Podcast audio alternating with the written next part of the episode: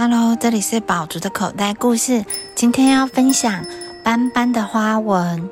很久很久以前，在遥远的非洲大草原，有一匹没有自信的小斑马，它的名字叫斑斑。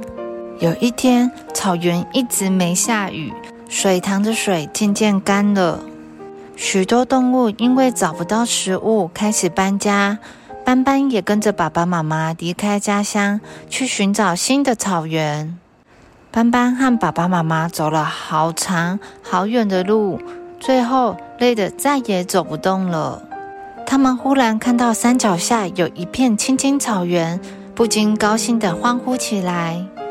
草原上有一个大水塘，斑斑发现水塘旁边的小马们都有美丽而闪亮的棕色皮毛。他觉得只有自己穿的一件丑陋的大花衣，想和小棕马们做朋友的斑斑，怕自己被嘲笑，于是跳进一堆烂泥里，把自己变成一只小棕马。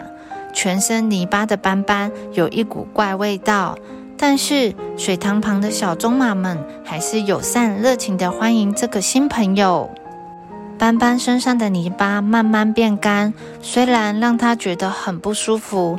但是斑斑还是继续忍耐，假装是一匹小棕马。斑斑和小棕马们玩得好高兴，没有发现天空的乌云越来越多，啦哗啦，下雨了。雨水把斑斑身上的泥巴全部冲掉了。小棕马们大叫：“你们看斑斑！”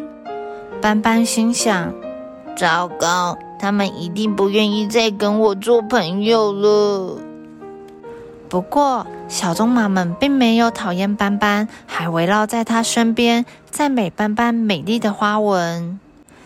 斑斑看着水池的倒影，第一次发现全身的花纹非常美丽。